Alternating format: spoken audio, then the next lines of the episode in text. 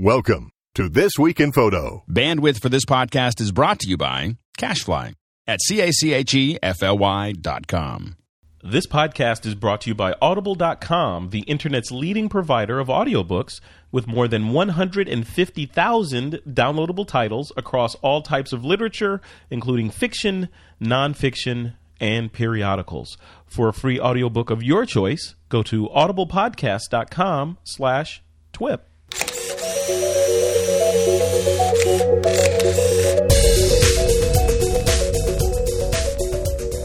This week on TWIP, it's a special holiday interview with photo management guru Peter Krogh.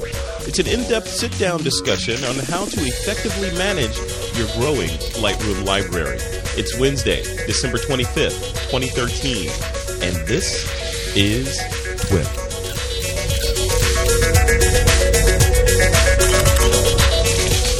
Welcome back to TWIP. I am your host, Frederick Van Johnson.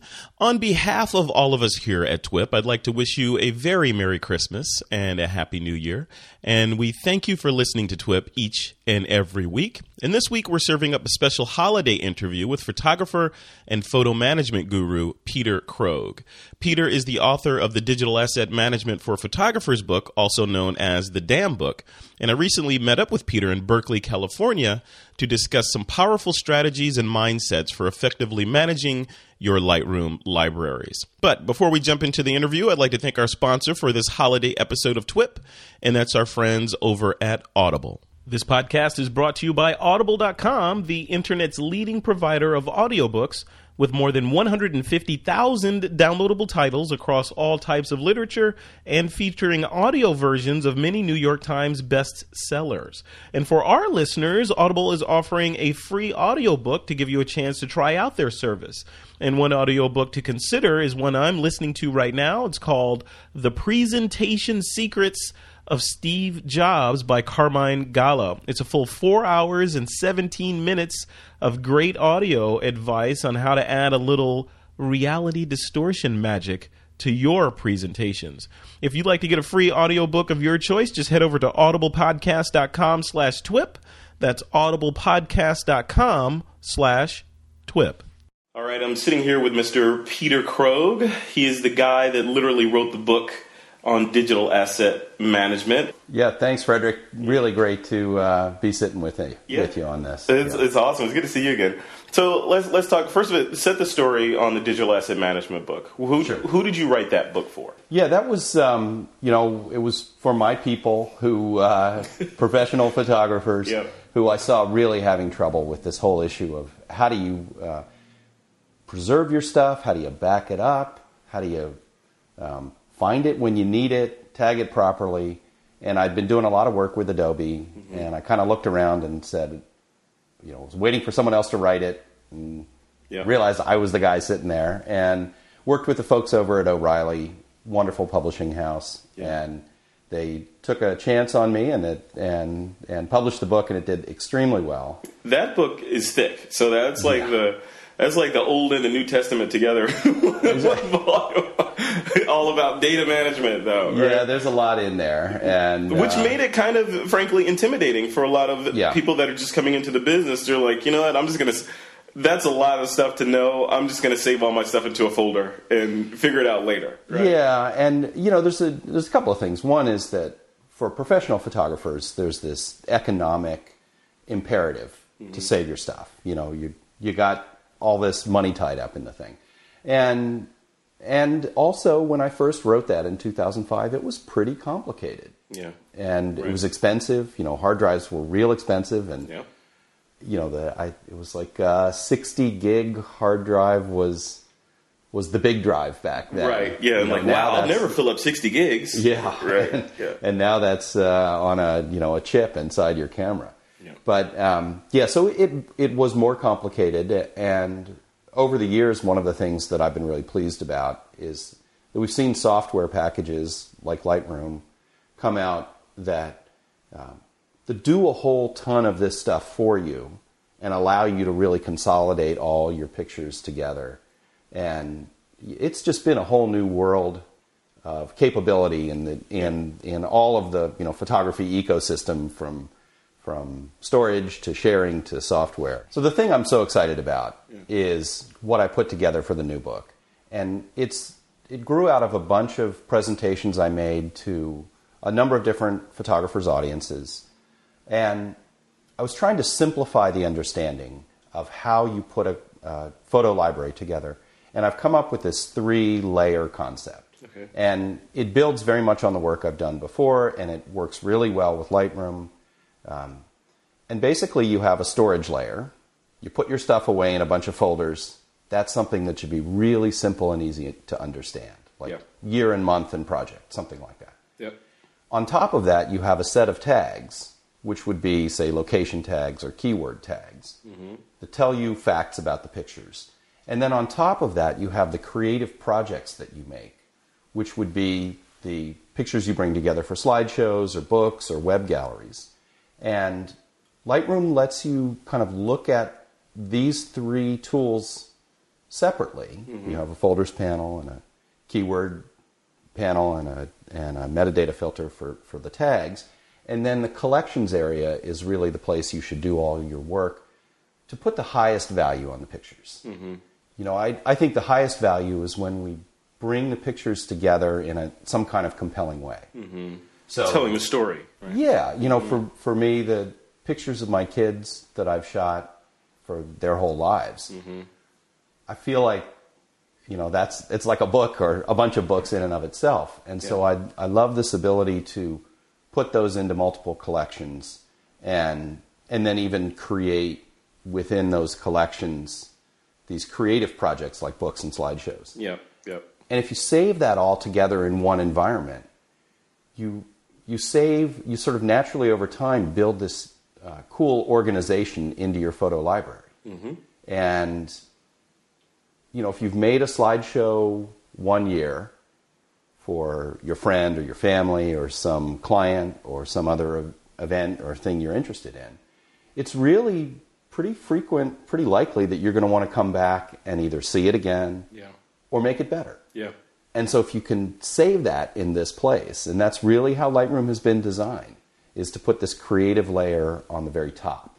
Yeah. And and I you know, I've seen photographers kind of wrestle with, well, should I organize by folder or do I use keywords to put all my stuff together that or do I do I put locations in the keywords or do I put locations in locations? Yeah. And and the way I've laid this out in the new book, it makes it really simple which tool you use for which. And and so the the kind of hard management stuff can disappear in the background and the thing that stays in front of you is here are my pictures, I want to make something cool out of them. Does it make sense to keep everything in one library, in your opinion, and then do like, okay, I'm going to harvest that library and build collections and slideshows and books and all that, and have them spring forth out of that one library, or do you segment them and make smaller libraries? So that is uh, has been a a question that Lightroom users have had since it first came out. Yeah. And I would say that with the new capabilities in Lightroom and with an understanding of, of good collection management, the idea is to use as few catalogs as possible. So if you can get away with one, you should use one. It's really that that I think is is very simple. And Lightroom these days, depending on the computer you're using and you know a few a few variables, mm-hmm. You can easily go up to 100,000 pictures. In one library. In- Because you know that was yeah. the next question. That's always the next question. Yeah. Is okay if I do one Okay, how big? how big can it get before Yeah. Lightroom ch- starts choking? Yeah. Yeah, and it's you know that's machine specific and it's Yeah. setting specific to some degree. You know, if you have a creaky old computer that can only barely run Lightroom, the advantages of a consolidated um, single catalog are that you can find everything from one place. You know, to to be able to sit in one chair and see in front of you every picture you've ever shot Yeah. is just a remarkable thing. Yes. Now, as you point out, high volume shooters, professional studios, uh, any uh, photographic organization with more than one photographer, places where you have to collaborate, then you start getting into a requirement for more than one catalog. Right. So if you have to use multiple catalogs, then you have to do it. You know, there's there's times that people who work at a studio and on location, people who collaborate, people who have just a gigantic collection. You know, my my full catalog, my full photo library is is like a half a million pictures more or less. Jeez. And and so my current works in progress, my small catalog, mm-hmm. is about eighty thousand. Wow. It hovers between seventy and ninety thousand, and that I just have on my laptop, and it just rolls with me. All right. So the the question comes, and I'm sure people that are watching and listening to this have the same question. Um, that's a lot of data Yeah. to have in one place. You know? Yeah. So how do you manage backup of that data and safeguarding? Are you throwing stuff up on the cloud? Are you do you just have a buddy at another house, or you just give them a hard drive, or how does that work? Yeah, well, that that one, you know, to, to cut to the chase, yes, I give a give a uh, hard drive to a friend. Perfect. Yeah. But but let's make a distinction here between the Lightroom catalog, yeah, which just has all the information about the pictures, and then the hard drive full of photos that's a photo library. And for Right. most photographers, the best thing to do is just have a dedicated drive that's a photo library. You know, go to the big box store or buy it from your favorite online retailer mm-hmm. and and have that photo library drive. And and for most people who are serious, you know, most people who are serious enough to be running Lightroom, it's worth having a dedicated photo library drive. yeah, yeah. And then you should have a duplicate of that. In other in, in other words, you're saying instead of having your your images and your software and your email and all that stuff running off of one drive along with your photos and your photo library, you would have a external drive that has all the data and then the library itself lives on the internal? So so let's call it let's dis- distinguish between the Lightroom catalog Yep. And the photo library. And I, I try and use that terminology pretty consistently. So the, analogy is library is all the photos. The analogy would be like the card catalog in the library and the photos would be the actual books on the, the shelves. books on the shelves. Got it. Bingo. Okay. And so, so I advocate for most photographers, it makes sense to have a hard drive that's dedicated to holding all those books, Mm-hmm. to hold all those photos. And it should be just a simple, well organized thing. I think divided by year is a, and then month within that, maybe projects within that. Mm-hmm.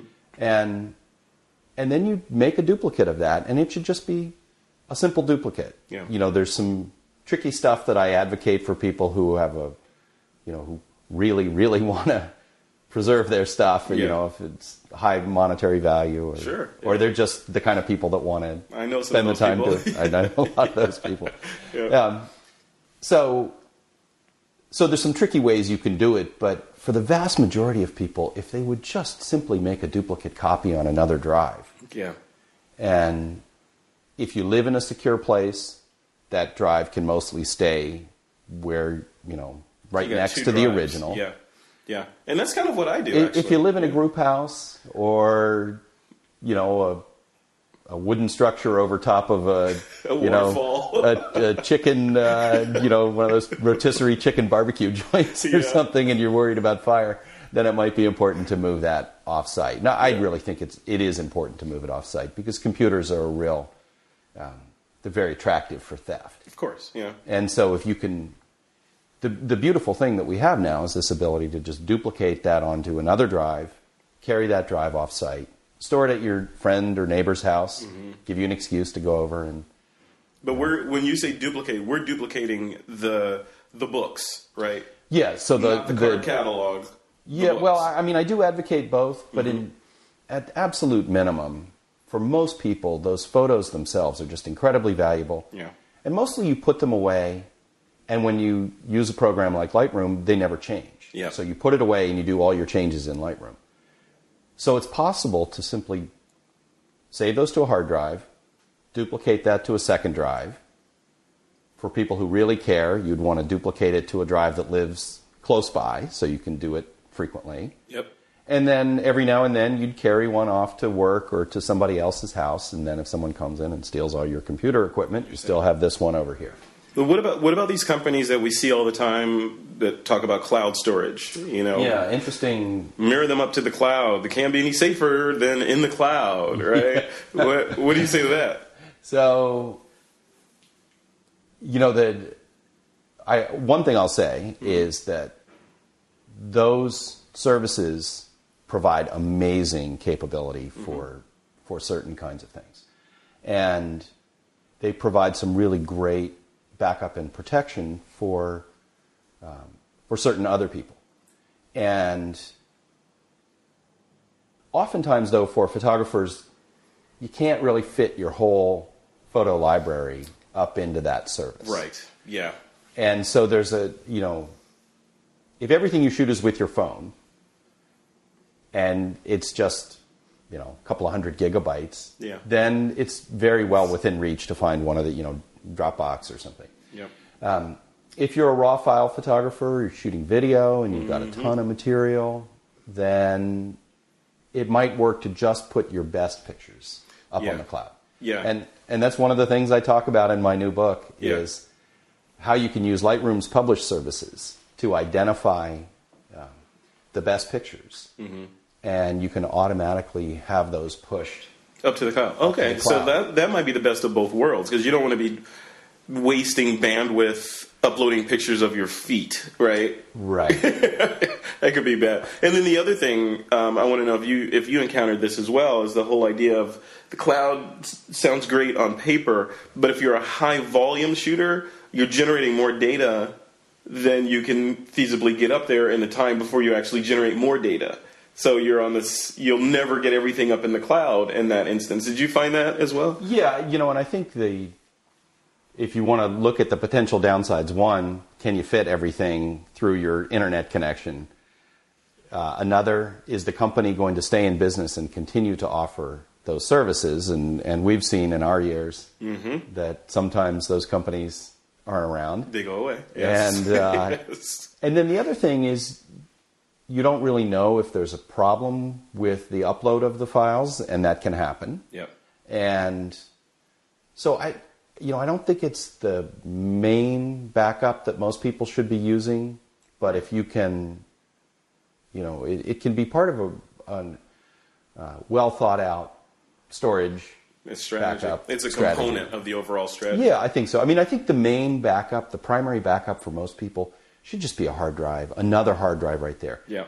Because by far the most common problem that people have is they flip that hard drive on and it starts clicking. Right. and now you're you have this decision okay do i send it off to you know one of the drive savers companies Mm-hmm.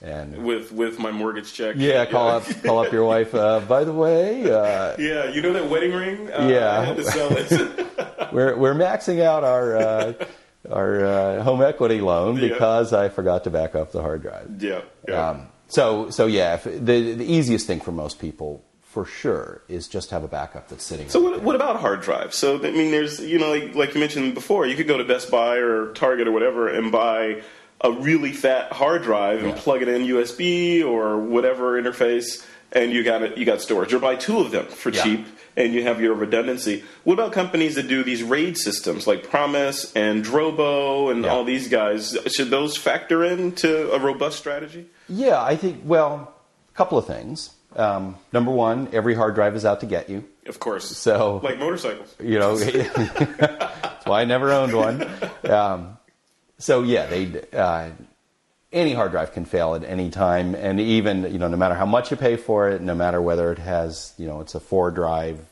redundant raid array. So there's that part. The other thing that i would say as kind of a universal rule is keep it as simple as possible. And if everything you have can fit on one hard drive for most people that's probably the way to go. Yep. now, if you need all that capacity because you have, uh, you know, in my case, I have 12 or 15 terabytes worth of stuff. There's no way that that can be stored on a single drive. So now you have to go to multi drive enclosures. And so, one of the great uh, new developments that we've seen in computers that help uh, anybody who's a Lightroom user is the use of a solid state drive or SSD. Because it's not a spinning disk and it can access the files equally fast from anywhere in the drive, it's really wonderful for Lightroom. It makes Lightroom uh, just run a whole lot faster. You know, if you think about scrolling through a bunch of thumbnails, what it's doing is it's just grabbing a bunch of little files from your hard drive Right. and that's really slow. But if it's on an SSD, the whole thing can run a whole lot zippier. Now they're they're uh, not as uh, high in capacity, Sure. so not as big, and they cost more. Sure. But it can give any computer a big speed boost if it's if you're running Lightroom on a spinning disk on a conventional hard drive, Yep. and you change over to SSD, major speed boost. You know, about- that and having enough RAM are, are the two things that What about Thunderbolt? so the connection between your computer and the drive really, um, so it could be the bottleneck. If you've got USB 1 or USB 2, that's a fairly slow connection. Yeah. And, uh, but it may not be the bottleneck. It might be that the drive itself is a bottleneck. So having a slow drive on a really fast connection is like having, you know, a door that 100 people can walk through, but you're only walking through one, one guy at a time. Right. So- So, it's a waste. Yeah. So you need it to be a fast drive on a fast connection. okay. So if USB 3 and Thunderbolt are pretty similar actually in the in the real throughput for the most of the kinds of devices people are going to have.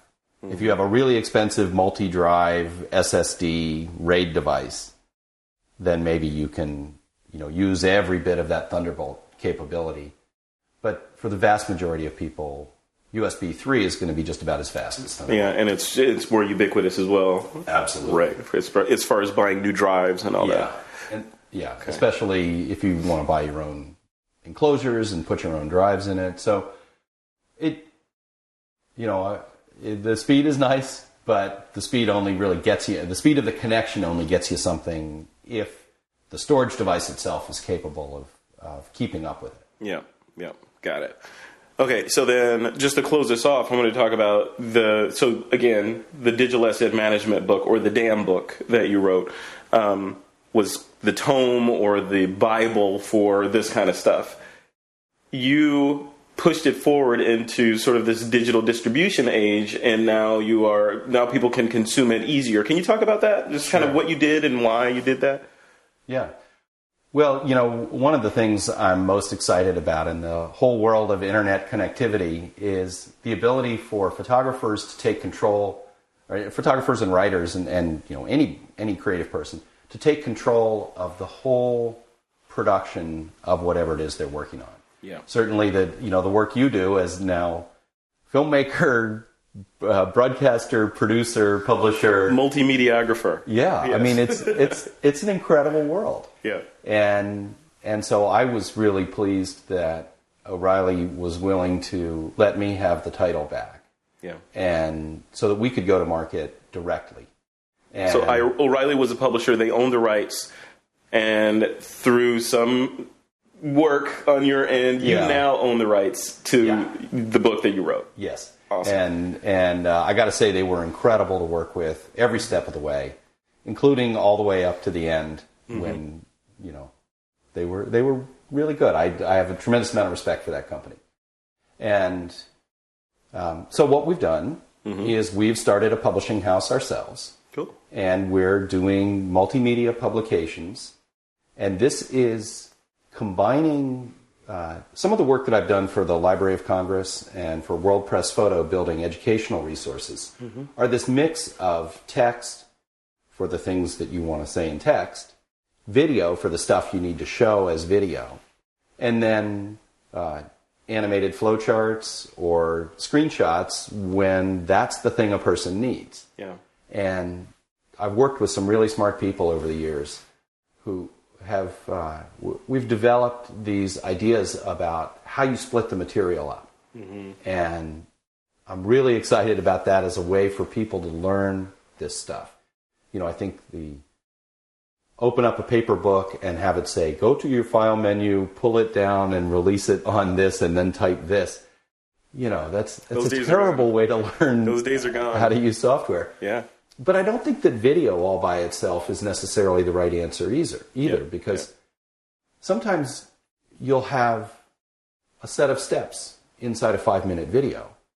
And you don't want to make somebody look through all five minutes when what they really want to do is glance down and say, I know there were five steps, but I can only remember three. Right. So if you put that in text, then when they're trying to put the workflow into action, they can come back and say, "Oh yeah, I remember basically, but what were those steps and what was the order?" Yeah. And so we're putting that in text.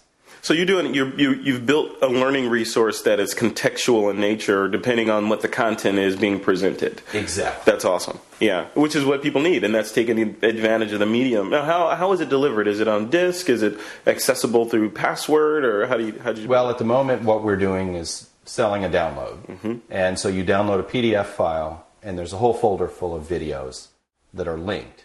So when you read down to a place and it says, "Okay, learn how to set your backup preferences in Lightroom," you click the button, video pops up, Cool. and it shows you that. And um, so the first the first way is just pure electrons Yep. coming over the pipe at you. Yes. And then you save it on your computer. We've also uh, put one of the books out on DVD, and we're we'll be putting the second one out as soon as as we can get uh, all the production finished on that. And there are people who have been asking, actually, a number of people have been asking for paper. So we will actually do book books. Some people definitely learn a lot better with that Sure. that printed copy sitting in front of them. Yeah. And the number of people that have come up to me, you know, when I go speak somewhere, somebody will come up and they'll be waving a copy of my book, and it'll be completely dog-eared and Yeah. filled with post-its. And You get a little tear in your eye. I, well, I, it it makes me happy to see that. Absolutely That's cool. and uh, so I appreciate all of you know all of those different media, and I I truly think this is one of the wonderful um, facets of this media age we live in, is that you as a creative person you're not pigeonholed into just photography, just video, just writing, or or just being the publisher or just being the layout person. You really can can put bring a whole vision to life and use whichever of the media is most appropriate to that. Yeah. And and uh, we're we're building that in at the very foundation of, of what we're doing and very excited about it. That's cool. Congratulations on that. So where where where is it? Where if people want to what's first of all, what's the, the, the title of this particular Yeah. volume that's out and where is it? Yeah. So um, so what we've done, we're building the the sort of product line mm-hmm. off of the DAM book, Digital mm-hmm. Asset Management for Photographers. Yeah. And I I think you and, and plenty of other people over the years have suggested, why don't you take this how it works part, the, the super nerdy part, Yeah. and break it off over here, and then break off the workflow part over here and simplify that. Yes. And so that's what we've done is we've broken off the workflow part to make what we're calling DAM book guides. And those are for a specific piece of software and specific uh, task that somebody is, is doing, like the DAM book guide to organizing your photos. Yeah. And so, so ultimately, what we'll end up doing is writing another DAM book that will have mobile and Right. and cloud and all of these other new developments Yeah. that, that are, are really important. But that'll be kind of the evergreen, how does it all work concept. And then that's supplemented with this set of books, uh, multimedia books that show it in action and, and outline workflow. And those can change as the software version changes without having to, to change the big book. Love it. And you know, one of the things I I feel like I've been fortunate, and I'm you know pat myself on the back a little bit, is that a book that is a at this point four year old tech book mm-hmm. is still quite relevant. Yeah. And and becoming more relevant as more and more people come in and generate more and more data and cameras get bigger and smaller at the same time. I mean, Yeah. you got D800 on the one end, we got mirrorless on the other end. So you're creating more with mirrorless, I would argue, and then bigger with the D800s on the other side. so the problem is still there. yeah, no, and I, I think that you know we have a whole generation of people who are really developing kind of a new language in photography. I see this with my kids and other young people I know, where they um, they talk to each other with photography. Yeah. Photography is an absolutely essential part of their general communication, and, and it becomes even more important for these people to be able to save and preserve their own stuff. yeah. I think I think too many people expect that those services that they upload them to are going to be around and accessible forever. how how should people be thinking about their images when they put them online in one of these Yeah. free social networks? Yeah. So, so one of the first things to say is if your images are really important to you, your control over those images, and uh, they are something that you expect to make money off of, you do have to be very careful, and you should really be uh, posting those images as much as possible to some kind of a website that you own, you know, your own URL, your own website, rather than uploading them to Facebook or Instagram Yeah. or almost any of those services. well, you know, any of those, any of those services, you know, they're they are asking for a very broad rights package that is very open ended. Yeah. And unless you're really willing to go down and look into the weeds, it, it is certainly best to assume that when you upload it to a service, you are giving the service a very broad license to the picture that they may want to use later in a way that surprises you and makes you uncomfortable. Yeah, in Animal House, it's you know you made one mistake, Flounder. You trusted us, and uh, Exactly. so so the other thing is to say you know don't freak out about it. Yeah. And I, a lot of people think, oh my god, uh, you know my pictures. And Sky is falling. I, I think that for for professional photographers who have pictures with a real economic value and a long lifespan, if you've been shooting, you know, the great architecture of Chicago or great rock and roll bands or you know anything else that's a real body of work that has long-term value in publication, I would not be uploading those to Facebook or to Instagram because I think those companies are, you know, Facebook is a media publishing business. They have something like $5 billion of yearly publishing revenue, you know, media revenue as a media company. And they're, and, and so I would be careful about that. I would, I would also be careful about the fact that um, when you publish to Instagram, for instance, you say that that they can have them forever. So if you might publish stuff as a 16 year old, God knows what I would have published. You know, if I could have published photos at 16, I would probably be regretting some of them. Um, but I, you need to be careful about that because you can't take them back. That was a great discussion with Peter. And one of the key things I took away from that talk was that it might be okay to have a single large Lightroom library. Well, if you'd like to learn more about Peter, you can visit his website at peterkrogh.com or you can follow him on Twitter at Peter Krogh. And Krogh is spelled K R O G H. Also, be sure to check out thedambook.com to purchase your copy of the digital asset management book for photographers and to learn more about organizing your photo life. Well, that brings us to the end of another episode of TWIP, and guess what? This is the last episode of 2013.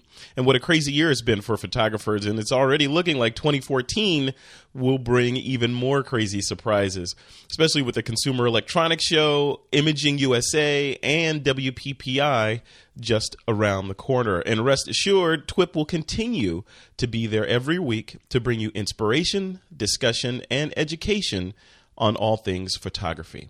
And please visit our website over at thisweekinphoto.com or if you want to touch base with me directly, Frederick Van Johnson, you can find me at frederickvan.com.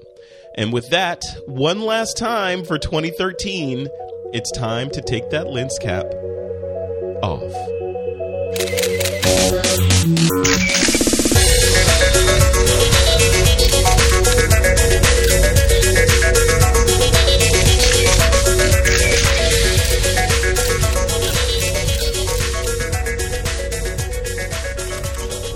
This Week in Photo is a Pixelcore.tv production, produced by Suzanne Llewellyn, with technical producers John Riley and Alutha Jamakar.